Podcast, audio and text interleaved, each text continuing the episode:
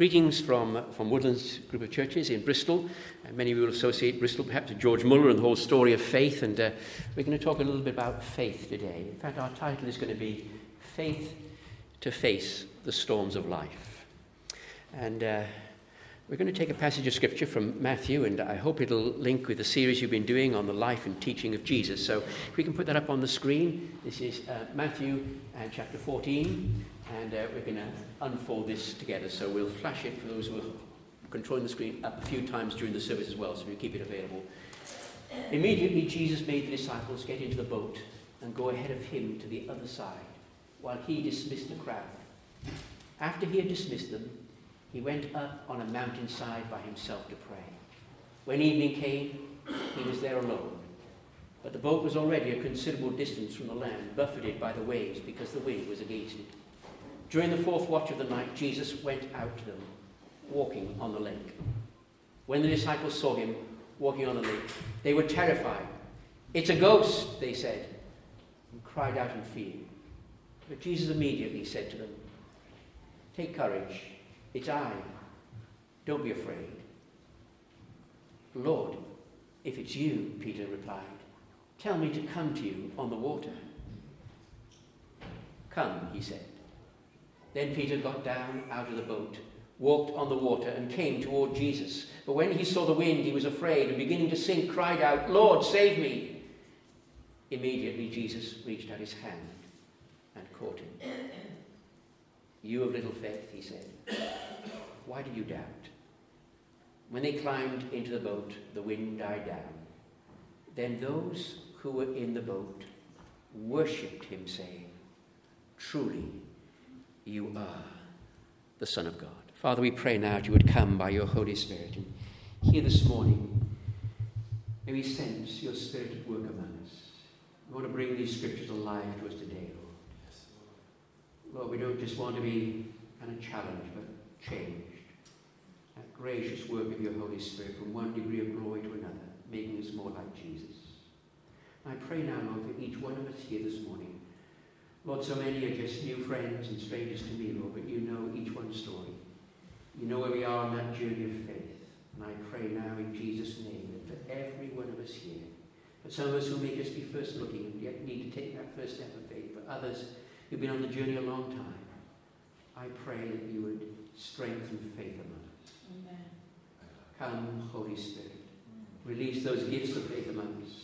Stir that life of faith. May we sense, Lord, whatever the storms we're facing, somehow that faith being strengthened to face those storms. In Jesus' lovely and precious name.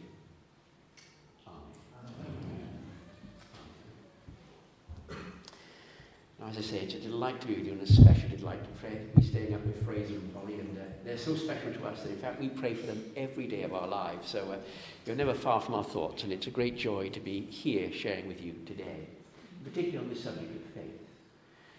But not just generally talking about faith, but faith to face the storms of life.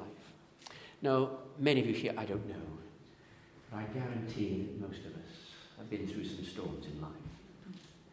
Some of us may be in the midst of those storms at the moment. Some of us may have already been through a storm, but it's left us bruised, damaged, even disillusioned, disappointed from what we've been through.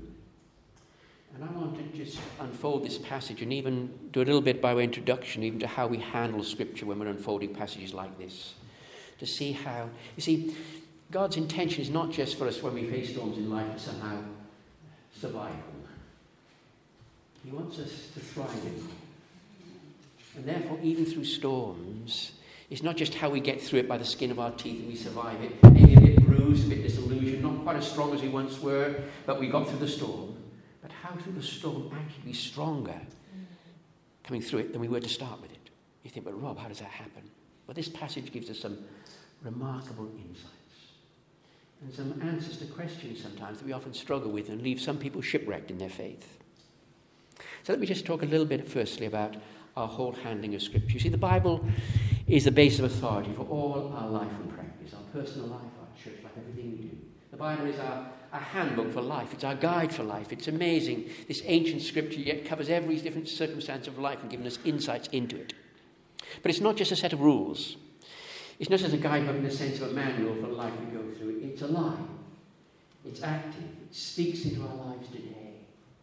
And that's important for us to understand because what we want to share this morning is not just some reflections. We're going to, we're going to expound these passages of Scripture, but as we expound it, it's not just understanding deposited truth. It's understanding those kind of now words, the way God speaks into our life today. So Jesus often, when he was teaching, he would use stories. He was a great storyteller. We call them parables. They're amazing stories of life, and yet he was always earthing those truths in daily life. And it's so important in our church life that when we unfold scripture, we apply it to our daily life. It should affect our lives tomorrow, this week. He was telling a story about people building houses. It wasn't just to help you be a good DIY person, to make sure you dug your foundation. It, it, was about foundations digging with the guns, but actually it's about when those storms came. It's about foundations of life and how we build our lives. Jesus would tell about not just losing your keys or losing the dog, but losing a coin or losing sheep. But as he told the parables, they were profound insight into life itself. And so what we're going to do is we're going to take a story. It's a dramatic story. This is the record we just read. We're not just going to understand how to steer a boat when a storm. We want to understand some real foundations of life. Profound foundations of life. There'll be some things we'll touch on this morning. There'll be insights you've never perhaps ever thought of before. Even though you've been a Christian for many years, for every one of us here today, whatever stage we're at in our life, there's a next step of faith. But some of us may still be seeking, not sure. It's the first step. Some of us may have been on that journey for many, many years, but there's always a next step to take. We want to understand about taking that next step of faith and how that happens. You see, as well as those storytelling that brought out profound truth, foundational truth for life, we have many examples in Scripture where the storytelling was also prophetic.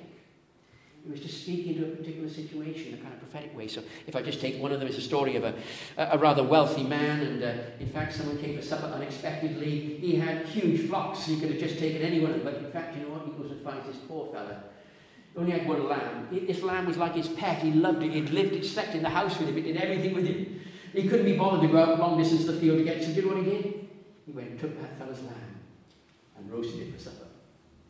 When the, the wealthy man heard the prophet telling the story, he was enraged and said, Show me this person. He had power, in fact, to bring death. Show me this person and, and I'll deal with him. And then the prophet says to him, You're the man. Wow. It was only a story, just minute, but through the story, there was a kind of prophetic sense to it that was speaking to that situation. Now, here where it's helpful to understand when we're handling scripture Scripture is so profound in its nature, it deals with the very foundations of life itself. We need to guard Scripture. We need constantly to preserve and to conserve and to handle Scripture with that sense of, of awe at times. And yet, it's more than just a museum piece. You see, sometimes, let me just example, I don't know, this extinct bird, as it were. They've got one in the museum in Bristol. They keep it in this glass cage. It hasn't sung a song for decades. It's extinct now, you can study it. There are people who spell it. Somebody's done a PhD just on the bird's wing, in fact. There are books written about it. You can study it, you can examine it, you could guard it in your life, you could preserve it, you could serve it. But you never expect a bird if you touch a cage ever see Sometimes with our handling of Scripture, we need to be careful that though we have a high view of Scripture, we handle it, we preserve it, we study it, we guard it. But do we expect it speak to us today? The bird to sing? The soul to still be alive? The sense when I open the Bible, just as we read today, that, that real sense of speaking, Lord, as soon as listening. Now, here is that difference at time between what we will call deposited truth, a deposited word, and a now word. So often one of the prophetic ways in which God speaks, sometimes people struggle with the prophecy with a sense of, but surely the Bible is the finished, complete canon of Scripture. God's final word in Jesus is complete. So why would God still speak today? But often the way God speaks is through His word, through that deposit word. So we'll take a deposit word and make it a now word to us. How do those work together? That one. So let me just illustrate by there's an amazing passage in Isaiah, and it's this one little picture. I glimpsed this morning as we worship. It's a picture of worship, and it says, I saw the Lord high and lifted up, and his train filled the temple. This sense of worship and the presence of God. And there's even this sense of heavenly beings crying, Holy, holy, holy is the Lord Almighty. The whole earth is full of his glory. And as they're worshiping, in a sense, he hears a voice saying, Who shall I send? Who will go for us? Now, here's a deposited truth that comes out of that passage of Scripture. And it's this that the closer you are to the heart of God in worship, the clearer you will hear the voice of God in mission. The closer you are to the heart of God in worship, the clearer you will hear the, the voice of God in mission. Now, that's of universal significance. It wasn't just in Isaiah. It's true today. It was true last century. It's true in Japan today or South whatever. But It's deposited truth. Let me just share a little bit of personal testimony of introduction. So many years ago, many, many years ago now, I went to Bristol First University there, did my first degree there, and then later went into postgraduate work. And went to work with that the largest company in the world. It's a fascinating time. These were heady days when we were discovering materials that you're wearing, some of today or others of now. These were huge uh, sort of discoveries. We were racing with Japan and Czechoslovakia at the time. And then we found some breakthroughs on some of those, and they become household names of those materials. But then you have to write them up So I came back to Bristol because, in God's goodness, when I had the opportunity of seeing some of those breakthroughs. And so I was writing up these patents. I have to say too quickly, they weren't in my name, and the company's name, so the millions that came out of my name were from, but they were, they were exciting days. As I'm back in Bristol, this research, I, it was early morning, it was a bright Sunday morning like this, and I'm we, are just a young family, just our first child. We're just a young family. I'm sat on this old park bench. I used to love to go out and walk in this early mornings. I'd read. I was reading through the Acts of the Apostles in my daily reading. As I'm reading there, I'm sat on this old park bench. One rung missing from the back of it, and I love Mabel's park, you know, carved on the other rung, as it were. And, I'm sat there reading Acts of the Apostles. And those days, it was Paul planting into Corinth, and uh, uh, God said, many people in the city, the whole picture. But I'm reading it. And I look up from my Bible I'm reading, and in front of me, I'm on a, a slope on this park bench. There's a huge council house estate, all these red tile roofs. I can still see it now. This was part of what those who know Bristol Blaise Estate. I'm looking out at this huge, this huge house. And as I'm sat, as clear as if someone sat next to me. I heard those words. Those words of Isaiah. Who shall I send? Who will go for us? No, I knew that scripture. I knew that deposited truth. That the closer of the heart of God, should clearly hear the voice of God. But but for me now, that deposit word becomes a now word. Is for me at this moment, in this situation, I'm sensing God saying to me, with this huge housing estate in front of me, is it God is saying to me, Who shall I send? Who will go?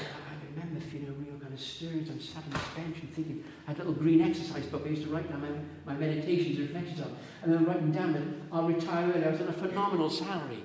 I could retire like early and, uh, and of my life, or I, would apply Bristol University and Bath University, legally looking at some I'll come and do a search here, or I'll apply for a, a, transfer down to the Bristol area. I was going back to London to take up a new appointment. I got to 19 options. Number 19 was that I'll, I'll resign from my professional life. I'll come and apply for a council house. Come and live on this house estate and plant church here. You know what often happens? Last on our list, list. And so it happened. As many years ago now, and since then, we've been involved in church planting, and every year we see new church planting across the city. But for me, what was happening that day was a deposited word of truth, of universal application to every generation, every situation, was becoming a prophetic word, a now word to me at this time, in this situation, for this estate now. Even if you'd been passing by, walking the dog, and I'd seen you, I couldn't say to you, hey, come and sit here. God's saying to you as well. It's the same Bible reading. God's saying to you, ah, no, no, no, wait. That was the prophetic word. See, the prophetic word is limited in time and situation, and circumstances. It's not of universal application in the same sense of that. So the positive word of Scripture has that universal, eternal significance, but the now. And what makes that Scripture alive to us, even now, here this morning, here today, we're going to send some now words some wow words.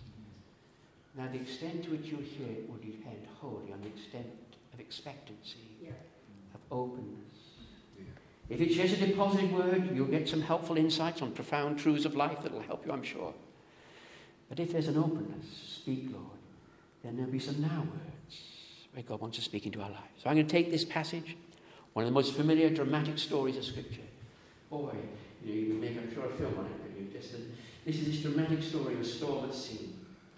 But in it will be some amazing insight, just like Jesus would tell those stories, bring those profound truths out of it. It's going to be about faith to face the storms of life. Those storms may be very different for different ones. Some of you here this morning, those storms may be It may be health issues that have rocked your world, or the world of someone close to you, or dear to you, or near to you. Health issue where maybe, maybe some unexpected results you've had and all that's been around. Some of you even for results and the uncertainty of it. Health issues can be such a storm. They can rock our world, suddenly change that. And there'll be some of you here today for whom the whole area of health is where you are most conscious of that storm. Those things that threaten the peace and calm of life and cause it stirs up in such a way that it seems absolute turmoil. For some of you, it'll be financial. Maybe in your work, maybe in your personal life. Uh, finance can be such a worrying thing. And it can be such a storm at times that really does rock the boat, literally, shipwrecks them. So you may be worried about money or finance, the future, even your job or the certainty of your job. With Brexit or other things, suddenly things change and there's uncertainty. And it brings that sense of storm.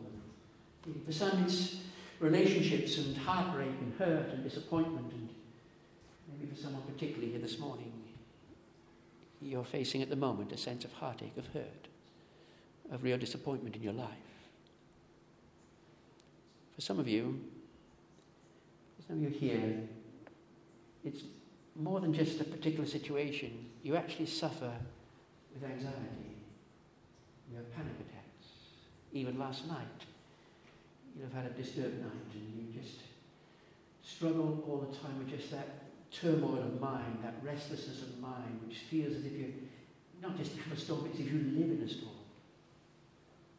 Now, all those different circumstances, we want to look at and sense how can faith face themselves, whatever they are.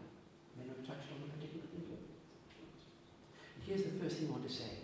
Follow it carefully. Be taking notes, then I want to think about faith to face the storm where we're confused about why it should happen can flash those verses up again, just the opening verses. And uh, you see, sometimes we find we go through a storm in life, the bottom's fallen out of the world, we're really facing pressures in life. Because, and this is really challenging, it wasn't because I made a bad decision or I take, take a wrong step. I did something wrong. It wasn't. In fact, it was somebody else that did it. But I'm feeling the effects of it. You know, there's times where you feel the utter injustice of it sometimes and the hurt of it where it wasn't me, I didn't do it, but I'm feeling the effects of it and I feel the storm, I feel the pressures of it. And the injustice you feel, that challenge of that kind of storm that comes when somebody else has done something that you're now living with the consequences of, and the whole challenge of how we're able to forgive and let go. But sometimes it's the other way around. And sometimes where, you know, you've made a mistake yourself and you did a foolish action. You look back on it now, you regret it. It just happened so quickly. You look back where there's a broken relationship or a heartache and you think, if only you could relive it again, but it's too late now, it's all happened. And then it's the whole challenge of not you forgiving, but being forgiven. But here is the most challenging one. This is the most difficult situation to really face in life concerning faith. And it's left so many people shipwrecked in their lives as far as faith is concerned. It's when you face a storm, when you're going through it. And it's not because of a mistake you made or a wrong decision you made. It's not because of somebody else's mistake or wrong decision. Whose fault is it? You feel it's God's you feel oh, God got me in this situation. In fact, I prayed about it. I wanted God's guidance about it. That's what I could do. And it was God that, and I felt uh, it was God that made me go here. Listen to these opening words. Immediately, Jesus made the disciples get into the boat and go on ahead of him to the other side while he dismissed the crowd. So it was Jesus that had got in the boat. I mean, if you can imagine in the middle of that night when the storm, these are seasoned fishermen. They knew their way around Galilee, etc. But as this storm is raging, you're, you're just trying to keep head above water and just survive. And you imagine, Peter, he was always the one to put in the mess. Why did you get us in this mess? Why did you get, what me, don't blame me. Well, James, John was it? No, no. Well, who got us here? Jesus. Jesus had made them get in the boat. And that dawning realization sometimes you think, but, but wait a minute. I prayed about this. I sought God's guidance on it. And it was, it was God that gave me this relationship or this situation, and, and, and now it's all gone pear shaped. But it's even worse. This isn't the story when Jesus was asleep in the back of the boat and he's back on dry land. I mean, he got you in the boat, but he's not even here with you. So that sense of now, these are the kind of feelings can leave people shipwrecked in their life. I pray with many people who've gone through struggles in life where they feel, oh, it just seems unfair. It's, just, it's not as if I did it, or it's just I, I genuinely, I've known people who've gone to the mission field and felt God called them, yet it's all gone pear-shaped. And you think, well, but did Jesus make me get in that boat and go on the side? Mm. Now, it's not until the end of the story, as often is the case, we'll get the full picture. By the end of the story, any one of those disciples would say, Lord, send me again in that book. I just, you know, because by the end of the story, they'd experienced and discovered a revelation of Jesus like they'd never known in their life. It's an amazing story. It's an amazing moment in their lives. But at this stage, they're not, when you're fighting just to keep alive, when you're struggling with the pressure of it all happening, it's difficult. But actually, through this storm, they really grow in their faith. Some months ago, we were visiting our, our grandchildren up in Birmingham, and um, uh, our, our granddaughter, the oldest, she loves animals. She loves riding horses. She loves any animals. They've been in the park, a little bird, a wren, had fallen out of her nest and was hopping along. So she, she picked up this little wren and uh, uh, she was caring but she couldn't find the nest, so she brought it back home. She had a shoebox it was in, a bit of straw. It was a Saturday morning we were visiting, and normally she's not been up this time, but she'd been up early with a little fountain pen, getting some milk and this bird giving them some feed, etc. And she was for it like anything, you know, as if this was a, so this little wren just a special to her. In the afternoon, we went out in the garden yeah, the sun had come out, we're in the garden, and, and the boys there playing some football, etc. And, she's still holding on to this wren. And suddenly in the middle of the afternoon, she went, went, still alone, and she takes this little wren, I can still picture now, and she throws it up in the air like that. This wren she'd been guarding so carefully, she throws it up in the air, the little wren flaps his wings like anything, and falls onto the, onto the lawn. And I, I said, Hannah, I said, why haven't you done that? And before I could stop her, she has the wren in her hand and it's up again in the. And I said, wait, wait, wait, what are you doing? She said, Grandpa, she said, don't worry. She said, I'm teaching you to fly. I'm teaching you to fly. The Bible gives us a remarkable description. It wasn't a wren. It's an amazing moment. It's the end of Moses' life. And Moses begins to sing. I won't sing it to you. You'd all be gone if I do that. But he, he sings. He sings this whole history of God's people. And he's singing over them. He's singing this song over the Moses. And he's singing the story of their life and then their journey, as it were. And as he's singing, he says, Oh God, at times you were like an eagle. We were like the eaglets in that nest of God. And you watched over us. And now Talk about a wren falling out of a bush. Eagles, they live pretty high up there on edges of crags and cliffs, etc. Uh, and that's really, you know, precarious up there. He said, but, oh Lord, but like an eagle, you stood at the nest. This is Moses singing over God's people, Tell telling this. He said, there came that time, oh God, when you, when you wrestled the nest. You stood at the nest, oh God. And as you stood at the nest, and the eagle uh, nudged the little baby eaglets to the edge of the nest, you think, wait a minute, don't get too close, you get right to the edge. And we're not just talking about, you know, falling out of a bush.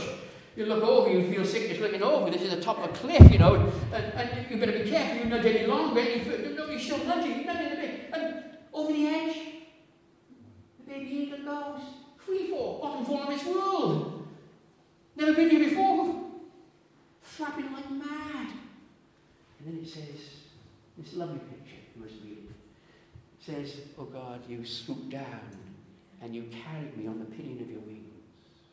Have you seen some of those nature films where they catch it remarkably? An eagle teaching its eaglet to fly. Catches on its wings, brings it back to the nest. You can imagine that eaglet, Mum, don't ever do that again. a few minutes later, nudge, nudge, the edge of a nest again, and over the edge. The eagle's in free fall and off it goes. It's falling. And in fact, even further this time and flapping like mad. Catches it and brings it. And you think, well, what mother would ever do that? Really? Hmm. Because she loves us. Never learn to fly.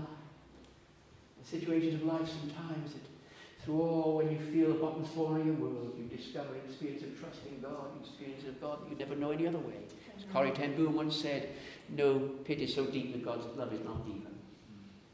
Those experiences sometimes, though we wouldn't choose them, God can actually turn them around.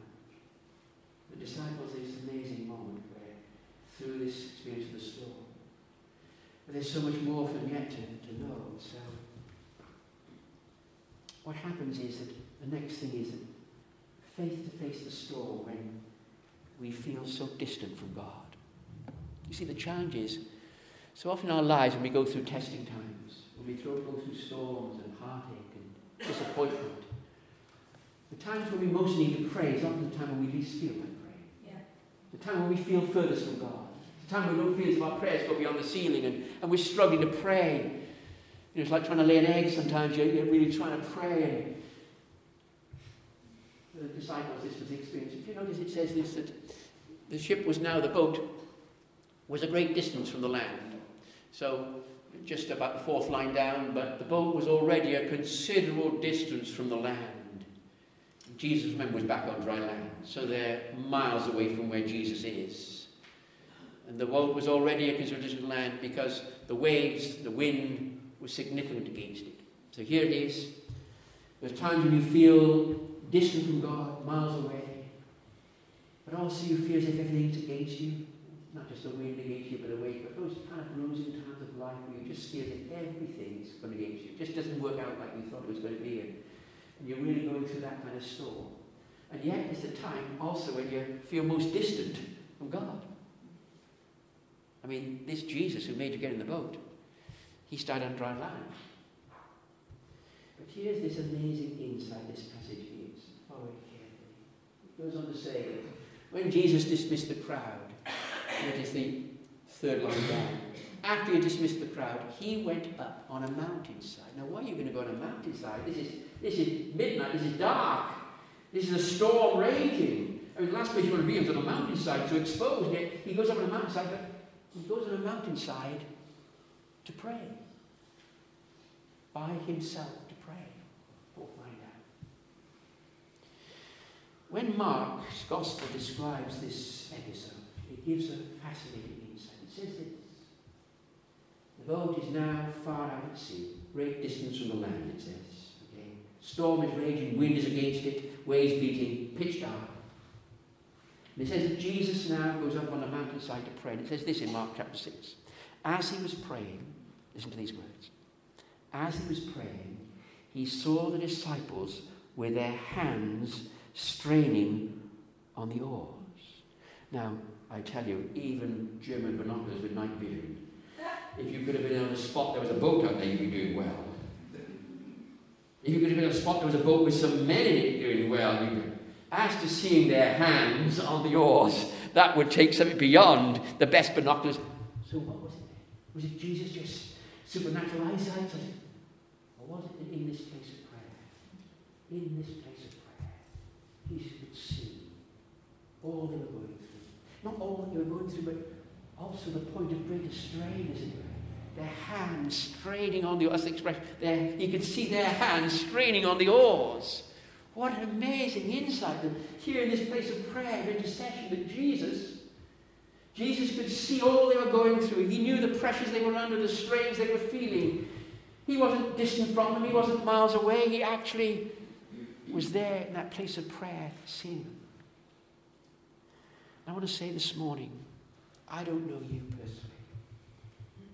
I don't know the details of the circumstance of your life or those people close to you who are going through that storm.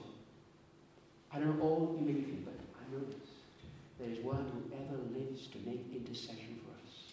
When every hair of my head is numbered, when no strain that I feel, no pressure I'm under, no anxiety or panic attack, no, he doesn't see and know and understand and is praying for me. My. See, that makes such a huge difference to how I perceive it. Is it me, just this kind of Christian who once believed in God, but now it's all gone storm-like? And now I don't believe in God anymore. He's miles away. I haven't seen him. I haven't felt him for years. And he's not interested in what I'm doing, really. Even while you're going through all that, you know, he's praying for you, interceding for you, sensing the very strain you're going through. He ever lives to make intercession for us. There's so much more, we just hasten because this passage of Scripture gives some remarkable insights into, into faith itself. Facing the storms of life, one of the greatest challenges that fear robs us of faith. Fear. Fear is the greatest enemy of faith. Fear will paralyze us. Fear will rob us of that sense of. It's amazing how easily it happens. That's why one of the most familiar words that Jesus says is, fear not. You find, even right from his birth, even the shepherds terrified, fear not. In the fear, know, it's constantly in this sense of fear not, don't be afraid. Because fear will rob us, you see. See, what happens now is it wasn't just that Jesus was praying miles away. He comes to where they are. And even the moment he comes, he says it's the, he says it's the fourth watch of the night. Notice about the fifth line, sixth line down there. During the fourth watch of the night. Now, if ever there's a vulnerable time for any one of us here, it's part of human nature, it's about 2 o'clock in the morning, it's fourth watch of the night. If you suffer anxiety and you're worried about this problem, I tell you, be 10 times as big at 2 o'clock in the morning. If you think you're going to be sorted out by the next week's time, you've got to sort it out by tomorrow at 10 o'clock in the morning. If, if it seems this big a problem, it should be that big too. There's a sense of anxiety. That's why people have panic attacks. That's why nighttime restlessness and sleeplessness is there because it's the human spirit where you're most vulnerable. You know, you're two o'clock in the morning, everything seems dark. Everything. Here it is, the fourth watch of the night. Amazing moment in, in, in human nature, and yet this moment, the fourth watch of the night, the moment of greatest vulnerability in our human nature, particularly in this realm of that spiritual battle. There's a spiritual battle going on constantly in our world, in our lives. There's a battle going on, we just touch on it in terms of whether it's manifestations in terms of the Middle East or all that's happening politically in our world. There's a battle going on between light and darkness, between good and evil. And in this battle, constantly, it's a battle between fear and faith. So here is Jesus at last. I mean, they're about to drown. You think you've left at the last minute, at last he's coming, you know, kind of over the waves. Wonderful, Lord, you're here. But you know what? It's not facing, ah, alas, thank you, Lord. They're so terrified, they cry out in fear. Listen what they say. It's a ghost. It's a ghost.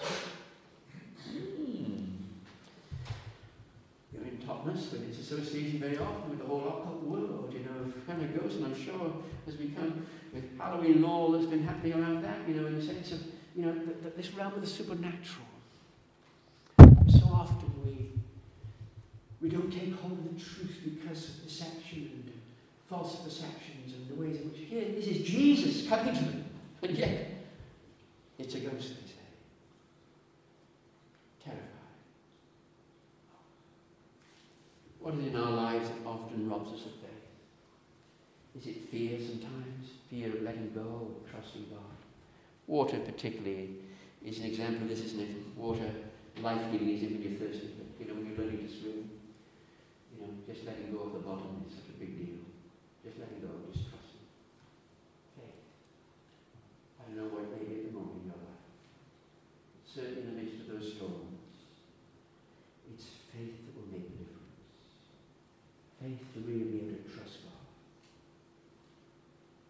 Somehow, for each of us, there is a next step of faith in our Every one of us here, there's a next step of faith. Fear will rob us of taking it. For some of us, we think, oh, you know, be out of control. I wouldn't know what. Suppose I trusted God. What, what would I? Yeah, that's fear that will run Even in the gifts of the Spirit, you know, sometimes folks struggle. You know, the of the Spirit. What about reading the prophecy? Or, or dreams, or the supernatural. You know, it's all simple. What about?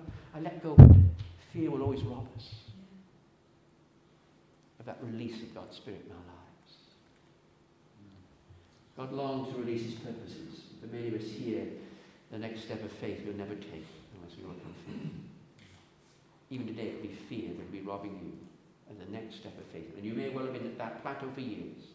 You got to a place where you somehow felt God stirring and speaking you to the next thing in your life, but you, you just have held back and you're afraid of what it might be. Fear. It only takes a step of faith. You're not talking about some huge miracle. Sometimes it's just being willing. And even when you've been struggling in your life, maybe, particularly the pressures and storms you've been through, the disappointments, the disillusion, disillusion with God when you feel it's been unanswered prayer. I prayed so often, I haven't seen God answer that prayer.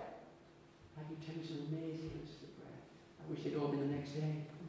some of them have been just holding on in prayer sometimes over years and years, but it's that faithfulness of God. I sometimes tell the story, I'm not starting the story because I'll be here all day, but uh, you know why? Let me just tell this moment. So, so, so um, Um, so, so I was in the mission home. I came to faith. I can remember it was October the 4th. It was all completely. The person was helped the first time in my life. I, I understood that Jesus, as the Son of God, loved me, me personally. I'd always thought it was something historic that I didn't believe in. It was just superstition, like you know, a cross is something you see on top of a church or around people's neck, neck a bit like a lucky charm, like walking on a ladder is bad luck, seeing a black cat is good luck, and wearing a cross is the same. It's all that kind of category for me. But this night I can still remember the first time in my life really believing that Jesus, as the Son of God, loved me, gave himself for me. And I really wanted to become a Christian, but I didn't know how to. And so the person me said, well, just pray, Lord. I said, I'm going to pray. And they said, well, just ask God. I said, well, never, ask God. how do I? And he said, well, shall I help you? And he said, yeah. I said, yeah. He said, shall I say a prayer? He said, I can't say it for you, but I'll say it with you. And, so he just prayed a simple prayer. I prayed with him. And as I prayed, oh, I knew something changed inside. And, and he encouraged me to, you know, go back and share with somebody that, you know, I prayed that prayer and to be able to pray for somebody else. So I went back home. I didn't know how to pray. I just, I remember seeing a picture in a second-hand shop of a, a, a young girl, a, a, a rather, you know, night dressed little girls kneeling down by a bedside with a candle in the corner and praying. And so put hands together. So I knelt by my bedside, I put my hands, I didn't have a candle, so I thought this is a way to pray. And, and so I pray, and I pray for my younger brother. And my younger brother shared his bedroom was adjoined to mine. You had to go through my bedroom to get to his. And we were rebels. We were four boys at home. We used to be great football teams together, two aside. And uh, we were real rebels up each of us. And my younger brother, he, he I'm down here kneeling in prayers in, in, my... And he, the door swings open. He comes in to get his room. He trips over me. So I'm now down by the bed. As he trips over me, swears and curses. What am I doing down there? And he's asking me, what am I doing down there? Just a few hours old a Christian. I know I should have said, well, you know, I'm praying for you, brother. I felt under the bed, so I'd lost something. what I didn't know was, I thought maybe it happens overnight. Just that during, during the night as he's asleep, that prayer will get answered. It germinates, you know, it just takes a while. And in the morning, that bedroom door will fly open and praise the Lord, hallelujah, my brother, younger brother coming out. And so I couldn't wait for that door to open in the morning. As he came out, he's still swearing and cursing. Still asking me, I felt what lost, and he's still chicken as ever, saying, no, I'm still looking. You know, I didn't know what to do. This is where sometimes, this is where it ends for some people. That's it, that's all over. That was just, you know, Christian life was one day, and struggled with their first prayer to get answered. And I was in danger of that too. And I said to a, an older Christian that day, I said, next I said, well, what do I do? I said, I said, is it okay to say the same prayer? Said, no, really not. I just prayed your first prayer. He said, yeah. He said, brother, keep on praying for them. He said, just keep praying for them. So I did. I prayed the next day. I prayed all that week. Maybe it happens on Sunday. But it didn't. I went the next month, the next six months, the next year, the next five years. Every day of my life in the morning, I pray for my younger every day. The next 10 years, the next 15 years, the next 20 years, every day of my life, even on holiday, the children used to smile sometimes. I have a little prayer for it. I, use, I feel called to a life of prayer, so I, I give extended time to him. Like this little prayer. The children say, Dad, don't take that for you on, on holiday, do you? I said, Yes, it's my life. You I prayed my younger brother. 23 years, every day. And then this Monday morning, as I'm praying for him, ooh, the deposited word becomes the noun. That deposited truth, I feel a stirring for my younger brother. But trouble was, you see, when I started praying my brother, he went further away from God. He was miles away now. He was a hard-nosed businessman over in South Wales. And just if I'd to I was praying, that'd be like red rack to a bull. So you know, I'm thinking, what do I do? And, uh, and I couldn't get him out of my mind. I prayed for him coffee time, I prayed for him lunchtime, I prayed in the afternoon. Even when I went to bed, I, I prayed. I prayed, I prayed for different. I usually for my other brothers. Other people I used to pray. I prayed for him. I wake up 2 o'clock in the morning, fourth watch of the night. 2 o'clock in the morning, sweating all over. And he's all like my younger brother. I just can't get him of my mind, you see. And so I prayed for him, 2 o'clock in the morning. I was at Lady Eye the next day, I prayed for him in the morning, same thing happened. Coffee time, lunchtime, prayed for him all day. Get to the night, pray for us and go to bed. I intended to phone him, but I just chicken as ever. I just didn't know what I was going to say. Two o'clock in the morning, I wake up, sweating all over. I'm thinking, I mean, 23 years of my life, every day I pray for my brother. And now, I'm thinking, I must phone. So the third day, I, I really was going to phone him, but I, I, I got to the evening, still, uh, and third night, two o'clock. Now the fourth night, I'm bleary-eyed. And I think I better phone him. So uh, all day I was going to, but I get to this fourth night. And literally what happened, I went to, to reach for the telephone. As I reached for the telephone, the telephone rang. And guess what's going to happen? I pick up the telephone, and it's my brother John on the other. I said, I haven't spoken to him for I know some weeks, I haven't seen him for some months. And I said, John, this is amazing. I said, I'm about to phone you. Oh, he said, what are you going to phone me about? Chicken his head. I said, what are you phoning me about? he said to me, he said, you know, Rob, he said, uh, for the last three nights, I've woken up two o'clock in the morning, every night, sweating all over. Oh, I could feel the hairs going back of my neck. I said, really, John? I said, what, about? He said, I'm being chased, he said. Every night this last night, I woke up this just don't get caught. He said, I woke up, sweating all over, he said. I'm thinking, I better call you. He said, oh, really, John? I said, well, what was chasing you, John? Thinking he'd a lion or some wild beast. And I know my young brother really well, and there was a kind of little moment of silence, of embarrassment on the other end. And then he said to me, I think it's God, he said. Oh, I said, John, really? I said, no, I had a so, so I told him I did. We met up on the bridge, the, the old crossing, the Severn Crossing. The car steamed up after two hours of talking together, sharing that good news of the Lord. I wish that day become a Christian. We didn't. It wasn't until two weeks later that boy really became a Christian. He became a Christian full-time Christian work and led many, many other people to the Lord. You know, I struggled because I thought, oh God, 23 years. Could you give me a little glimpse, a little tip, a little, a little kind of insight? You were on the case, you know, for 23 years, we are faithfully praying. And I struggled with that for a few days, and I felt God say to me, I felt God say to me, well, I did give you an insight. I did give you a glimpse. I did these last three days. If I'd given it to you for 23 years, you'd be a nervous wreck. See, God is at work in our world. By His Spirit constantly. He just longs to engage us in that process.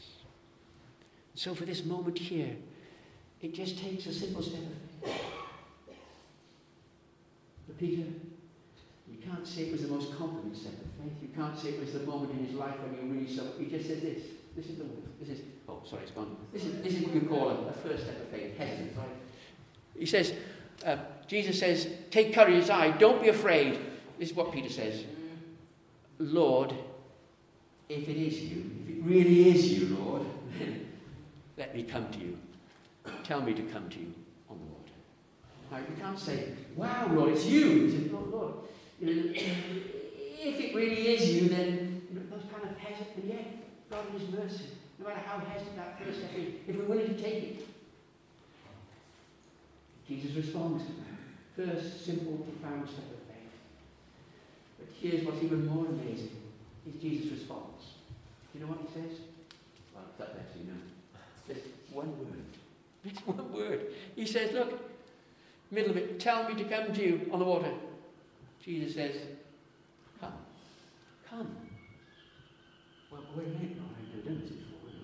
Just a little bit of instruction. Is it going to be spongy when you put your foot out? Do I put my left foot out? Do I hold on to the boat? Do I, do I leap forward? I mean, just a bit of instruction, a, a little bit of help, you know. I mean, come, come. Yeah, but Lord, I don't know if it'll hold up. Come. I don't know, I've never done this before. Come. Yeah, but Lord, how do I? Come, come, come. See, that is the internal invitation of the gospel. Whoever wills may come.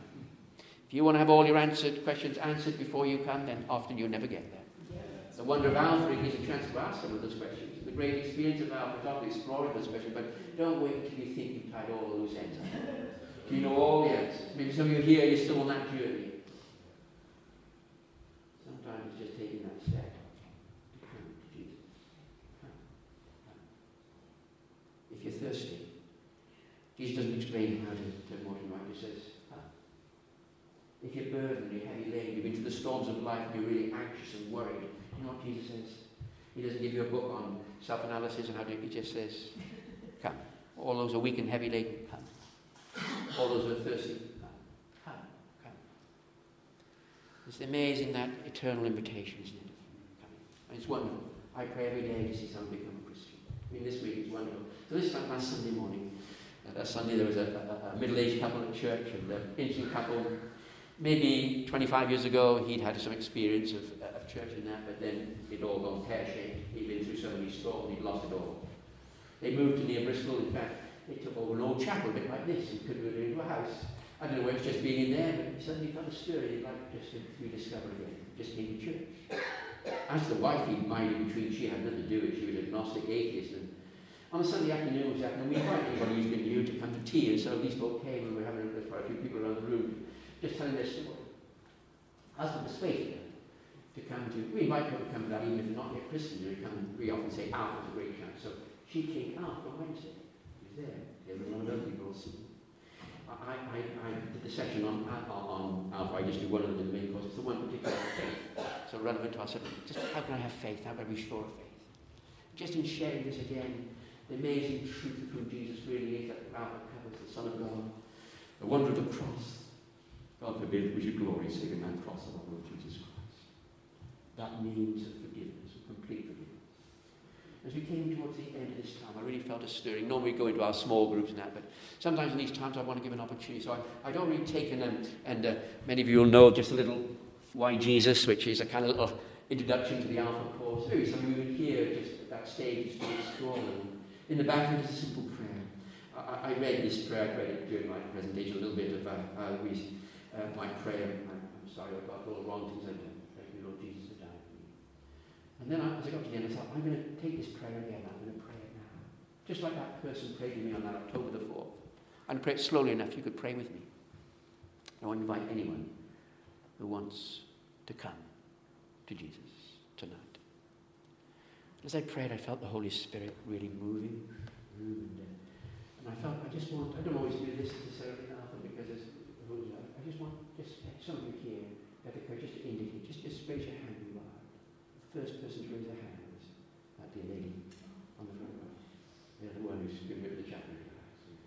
And a number of other folks as well. You know, sometimes those experiences where people are on a journey, just an opportunity of. It's just like learning to swim, you know, you can paddle all your life. There's got to come a time when you just let go, trust. And that experience of faith, to as many as received him, to those who believe in his name, he gave the power to become children. Be born into God's family. We're following Jesus. But that believing is receiving.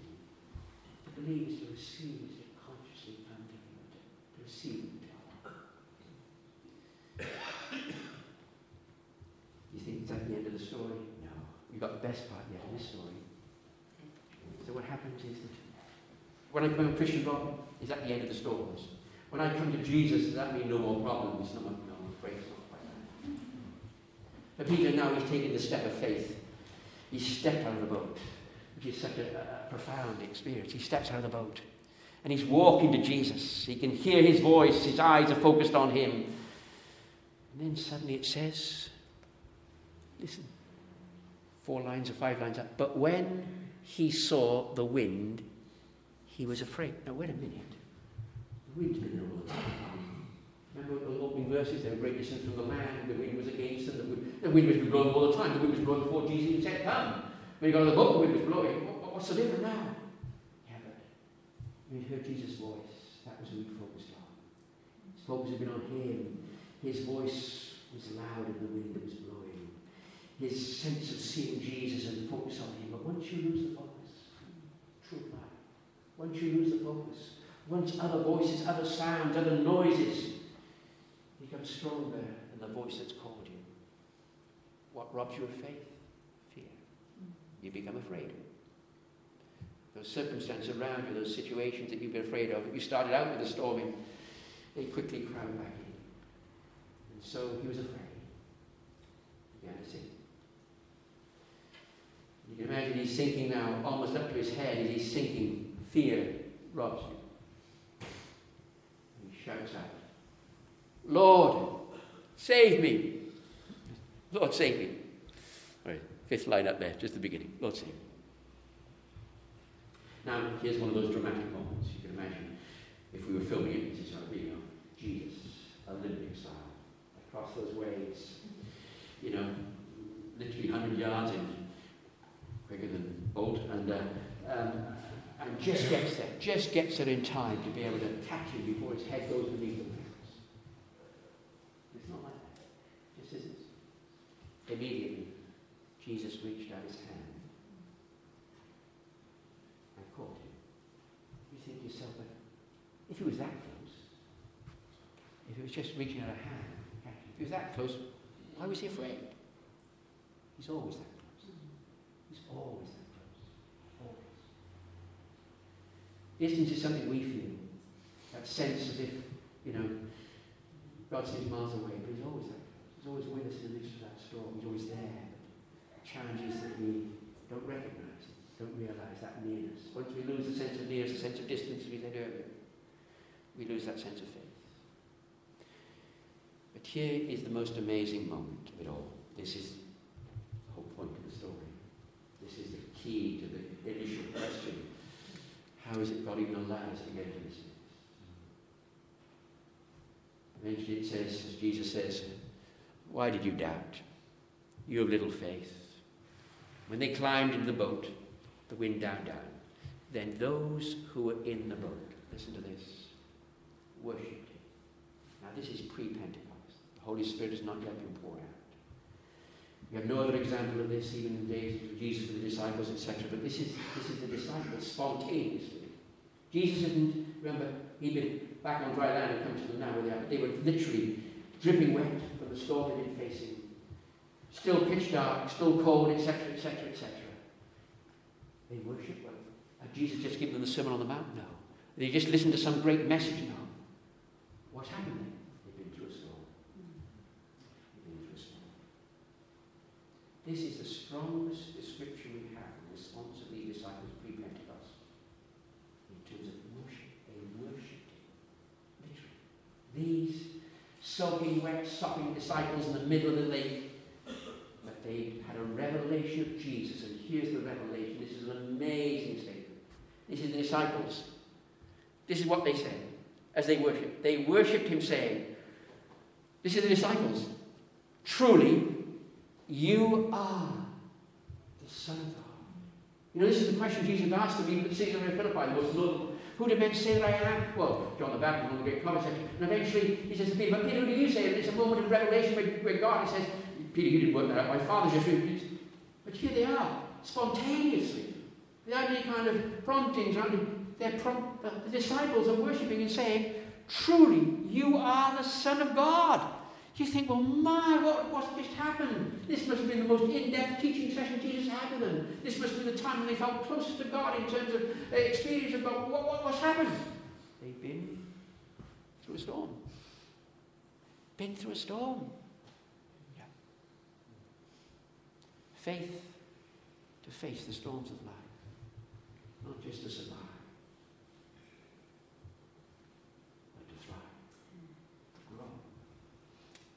Discover revelation of who God is, discover the reality of His presence.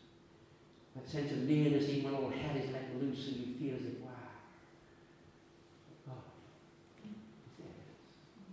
It's that kind of faith. You can face the storm. Whatever happens tomorrow, whatever happens next week.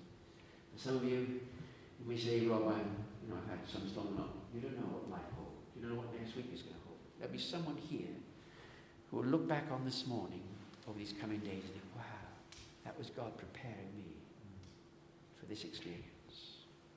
Remember, because when you're in the midst of the storm, it's not the easiest time to find faith. It's cultivating in our lives that faith the storm. What we're going to do now is we're going to respond. Some of those words, there'll be profound truths that are universal be some words, some words for some here. I just want to say to us, we're going to worship together. I'm going to worship program. We're going to sing a song. Not the song of Moses, but a similar sort of song. It's just faithful one. So unchanging. It speaks about God's faithfulness, whatever the circumstances of life. It speaks about those storms that we face. What we're going to do is, uh, I'm not going to say all stand. Okay? Listen carefully. I just want to say that if this morning you said God speaking to you. If this morning you genuinely want to say, speak, Lord, you, said, you want to just hear, maybe for some of you here, you've known time, you really felt close to God, but, that it's been a long time for some of you since you really felt the song of the bird, God speaking to you afresh. This morning you felt some of that stirring, and you. You say, Lord, I, I want to hear your voice. I want to, to sense that nearness. For some of you who felt distance from God for some time, you're still here at church, you're still attending, but that closeness, that intimacy. And what we're going to do is, as we're singing this song, just stand to your feet where you are and just make it a response. Make it a, literally a worship song of response to God. For some, it may be particular situations that God prophetically speaking to you about. Maybe do your health, maybe do your finances, maybe do with broken relationships and heartache. But today, God wants to we sing this song, listen, I'm not saying all stuff. I want my prayers that most of us be standing by the end. But don't wait till the last line. If you felt God was speaking to you, and as we begin to sing this song, just to stand to your feet as your response to faith, to face this life. Let's begin. Faithful one, so in. Ageless one, you're my rock.